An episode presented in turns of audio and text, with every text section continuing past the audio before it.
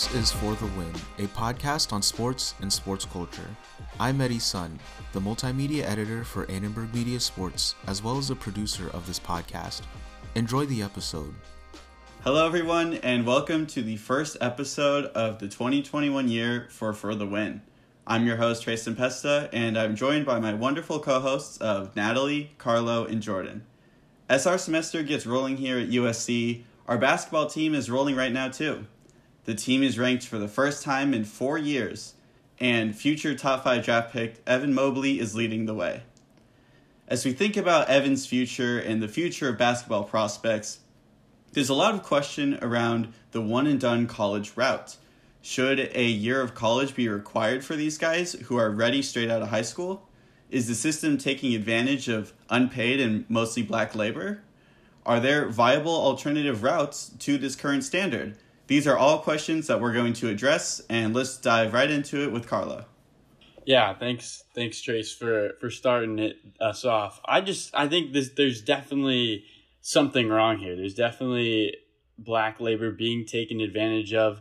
And and this is a horrible rule because guys are getting paid anyway. I mean, Sean Miller out of the University of Arizona got caught on a wire three years ago talking about how he was going to pay hundred thousand dollars to DeAndre Ayton Uh, Tennessee just a couple of months ago gets caught giving recruits money in McDonald's bags. Like we know that guys are getting money. That's that's not the question, but because the NBA has this rule, we have to do these sneaky backdoor ways to try to pay people and things just get a lot worse. I, I just it doesn't make sense if a guy comes from uh, uh, a background where his family needs money, he should have the option to go make that money and not have to try to ask the coaches or or wait a year in a college education he'll never use because he'll only be at school for for six months and then go to the NBA. Yeah, I mean, uh, for me, it's more like I just feel like I don't want black labor to go unpaid. I feel like these athletes that are mostly black, basketball's mostly black, um, they just even when the money's paid under the table, they're not making nearly as much as they could be making, like just based on what they're making for the school alone. I mean, their names, their likeness, like they sell tickets just by themselves. So their value is not worth that under the table money, nor like the punishments that they themselves might have to pay down the line for taking that money that they do deserve. No, I mean, I couldn't agree more. Um, these players really, I mean, college basketball is the only, or the NBA is really one of the only leagues that enforces a rule like this. We see soccer players go and play professional right out of high school. Uh, the MLB um, has their whole farm system with the various minor leagues. So I don't see why um, why this can't be the case with the NBA. I mean, maybe they have an agreement with the NCAA, which kind of benefits both of them. But um, I think really the the G League route is definitely going to be something that a lot more players um, taken into account when deciding if they want to go to college or just become a pro right away. Um, we've seen the success of Jalen Green, Jonathan Kuminga, just to name a couple. Um, and I think that this this is definitely an option that a lot more, many more players are to uh, take advantage of instead of going across the world to potentially play in a European league or forfeiting a year where they could be making big time money um, at one of, at a, at a school. So here's a question for you guys. I want to hear what you think about who's more at fault here. Is it more at fault for the NBA that they even require this one year eligibility thing? Or is it the NCAA's fault for being so slow to have progress on compensation talks and properly treating their athletes? I mean, I think this is what specifically we're talking about is, is an NBA rule because guys can't go to the NBA because of the NBA. It's not because they can't get paid by the NCAA. Um, yeah, I, I mean, I just it doesn't it doesn't make a whole lot of sense. I mean, obviously, a lot of a lot of coaches and GMs will probably tell you college is beneficial. Stay in college. Not a lot of guys are ready right out of the NBA, um, but it I think it just doesn't make it's an NBA problem.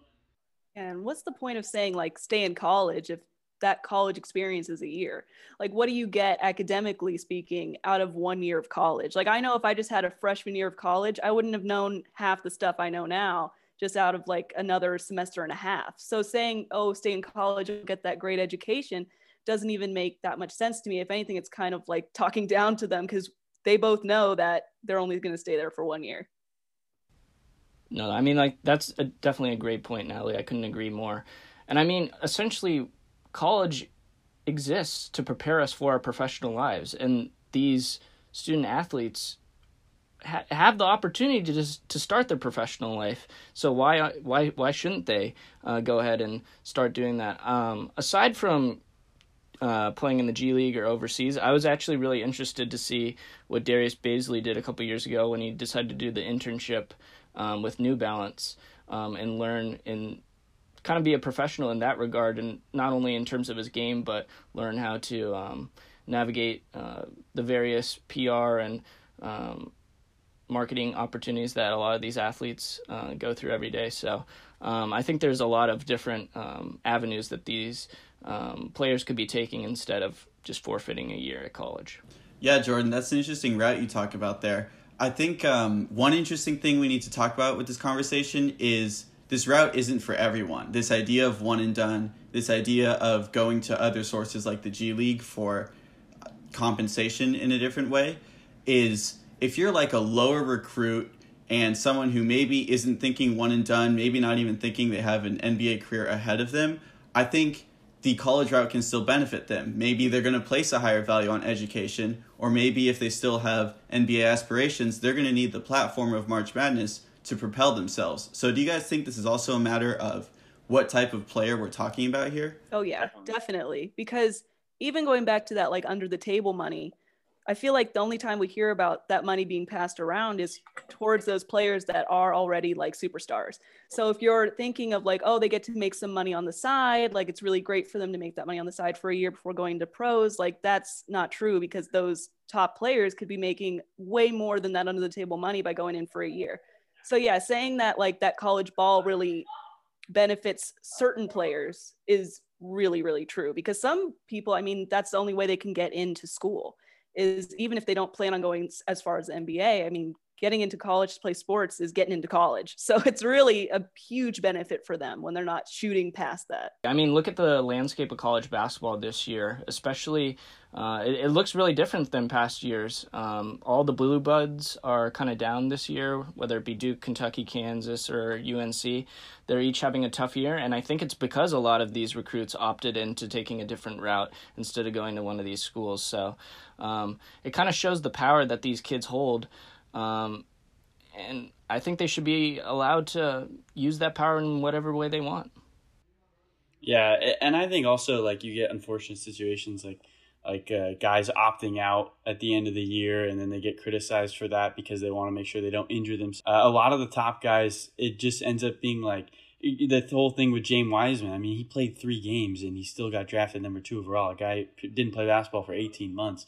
Like, it college is great, but a lot of coach uh, it doesn't really change a whole lot of people's draft stocks who are already really really good. We don't see somebody who's a top five pick come in and they go, oh, now they're number one. Like, did anybody think Zion Williamson wasn't going to be the number one overall pick when he committed to Duke? Like, no, we weren't We're like, oh, you know, maybe. So like, I, I, it just doesn't make in those top top guys, it doesn't make a whole lot of sense. Yeah, and to your point, if anything, it kind of like hurts them. Yeah, for sure, guys. That's a great point. And now let's transition from the college scene to the NBA scene. There's been a lot of talk with all star activities going on this year and during a COVID year. Should we even be having all star events considering all the precautions that we're trying to take, but still knowing that so many people have died from this? I mean, is the risk worth the reward here? What do you guys think about this? Yeah, I mean, if you want to talk about how money moves the world, this is a perfect example, right? Uh, the NBA, for being such a quote unquote woke, woke organization, progressive organization, this is a really step backwards for them.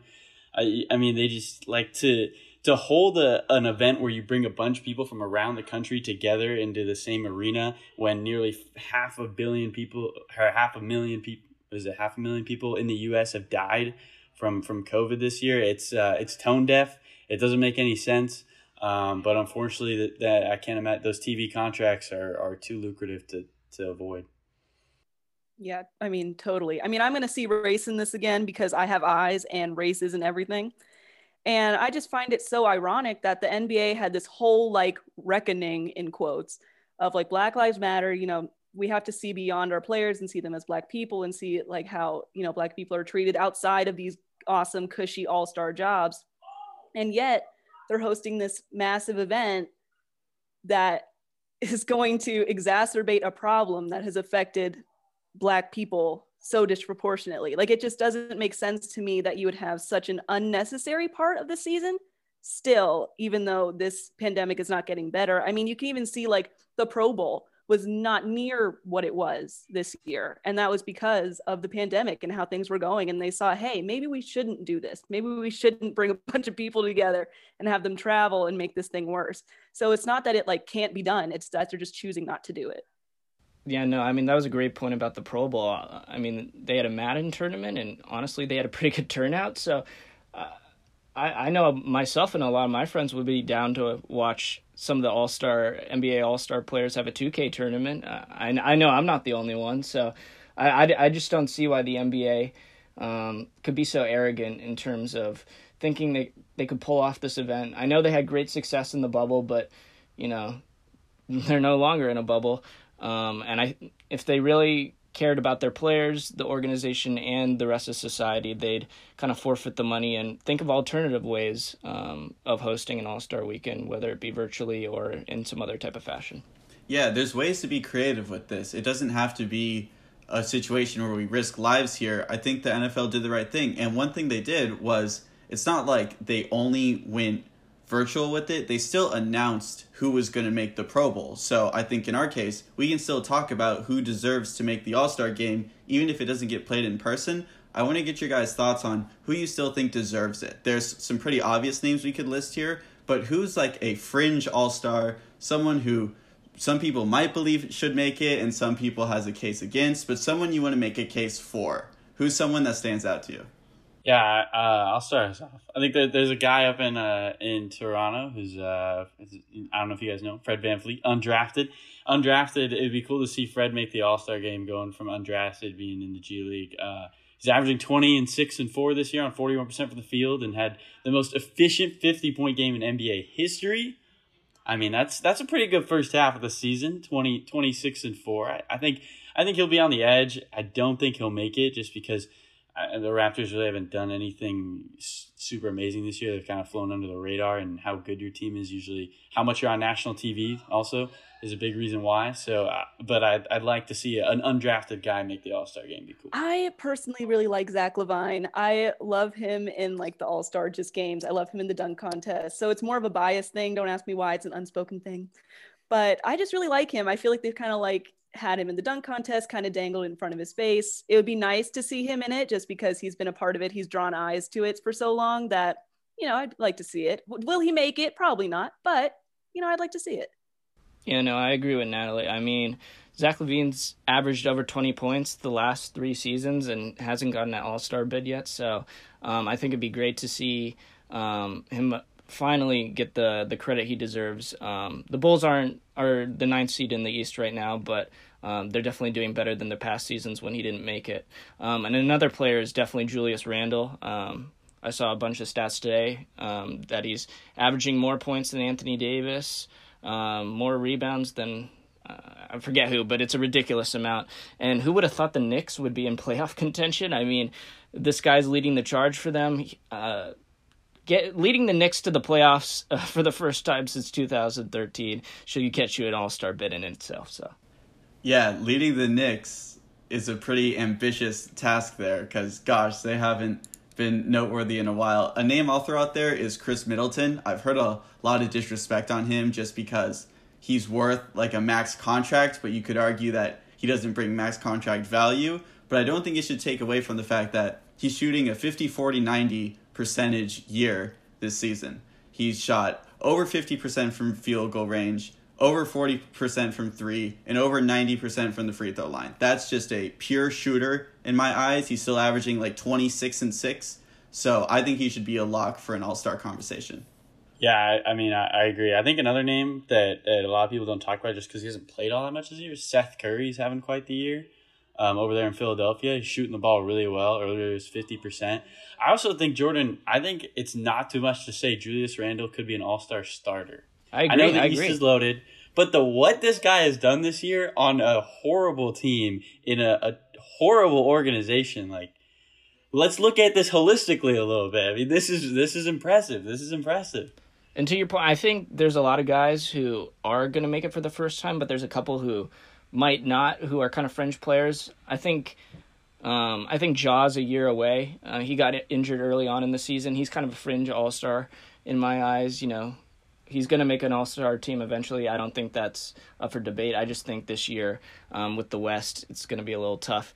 And a name that a lot of people don't know is Christian Wood. I mean, the guy is probably in contention for most improved player. He was averaging 22 before he got injured, so um, it'd be interesting to see if he could potentially like make it, even though he's injured. And there may, we'll see what happens. But um, I was really impressed with what I saw out of Christian Wood. I year. I think Christian Wood should get an All Star bid just for calling Shaq a casual on TNT.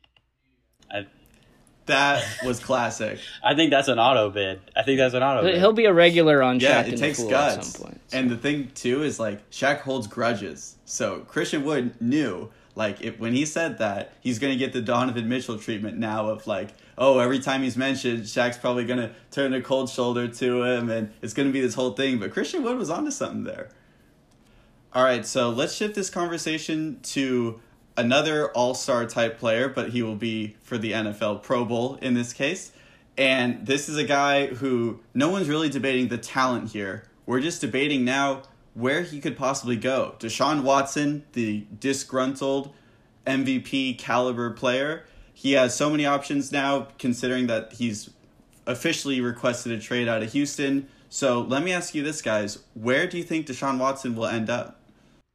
Yeah, I think at the end of the day, it comes up with who who can offer the most. I think the the um, the Texans should go and send a jet to Detroit and have somebody go over there and shake their hands and say thank you because they made him a lot richer after that Matthew Stafford trade, two first round picks and Jared Goff. Um, I don't think anybody thought that would happen for even Deshaun, and now of course the Texans are going to be saying, "Well, Deshaun's better than Matthew Stafford. You got to give us more than that." Um, also, I I don't know if there's a, a spot I think that's best, but at the end of the day, it's going to be who who can offer the most. Um, the Texans have have passed of bad trades though, so I wouldn't be surprised also if it's something and we all go, "What on earth was that?" But we'll see. Yeah, I, I want this man to go to a good team, man. I think he deserves it after so many years that the Texans just stuck, haven't won a conference championship in God nine, ten years. This man needs players around him. He needs ownership and a GM that will work with him, that won't ignore his needs. Heck, I mean, I put out Miami there just because they have the black head coach, they have the black GM, which I'm sure is just a positive for him overall. They have players around him, and I think they could trade for him. Uh, I put the Broncos out there too, just because they definitely need him. They definitely need him. They have the players around him. They could trade for him. They have the All Stars. It's going to take that. Uh, but that ownership is a little stiffer. It's kind of up in the air right now. I don't know if that would be the best place for him, but we'll see. Yeah, I mean, there's only probably like five teams in the NFL that couldn't use Deshaun Watson. I mean, he's he's a top three talent in the NFL.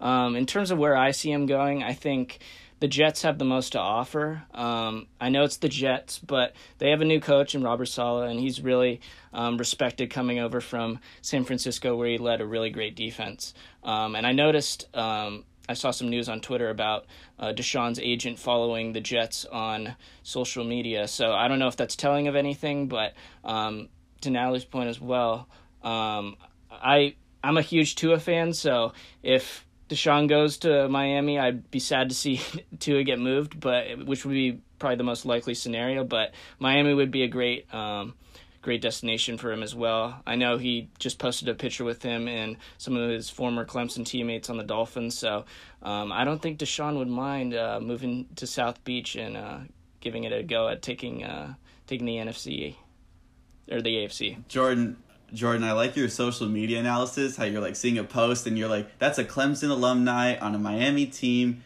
and you're you're getting all these connections there. I really appreciate that. One team I'll throw into the mix is the Indianapolis Colts for two reasons, really. One is the roster is special. They have an amazing defense. They have Michael Pittman Jr. on offense, USC alumni. Hello. And that's a good roster. Two, it's a division rival.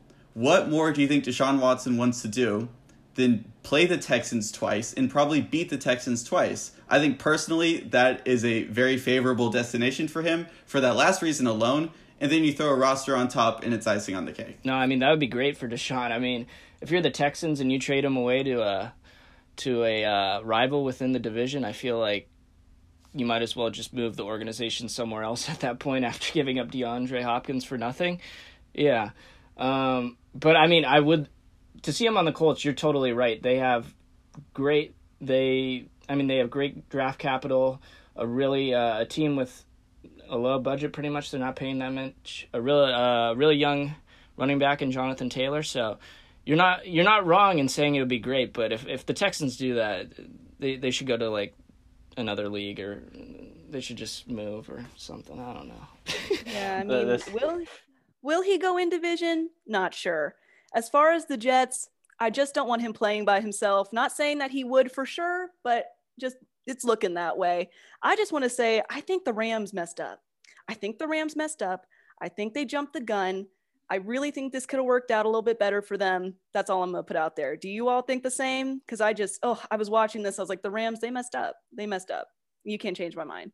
The window in the NFL is really small, so the Rams recognize that they're not on the most team-friendly deals right now with Aaron, paying Aaron Donald and Jalen Ramsey uh, top money. So they they were kind of forced into making a trade. Um, in terms of if Deshaun could have been on the Rams, that would have been great. Um, I just don't know if they have the cap space to take on a massive contract because Deshaun is on a massive deal. So um, I wish that was possible, but uh, I'm not sure. It's just seeing all these big trades. It just breaks my heart for them. I just don't think their boy was worth it. I really don't. I mean, Goff won them 40 something games. 40 something games. You're going to throw them away? I just thought it was a little uncalled for. I thought maybe head coach might be panicking. They were these this wonder teams to start out. Now they're not doing so hot. What's the solution? Change quarterbacks. That's just where I'm coming from. They might prove us wrong. I hope they do. Time will tell uh, just how successful um, our takes are from this episode of For the Win. Um, we'd like to thank everyone for tuning in for this first episode of 2021. And remember to always go for the win. Thanks for tuning in to For the Win, and remember to stay tuned for new episodes.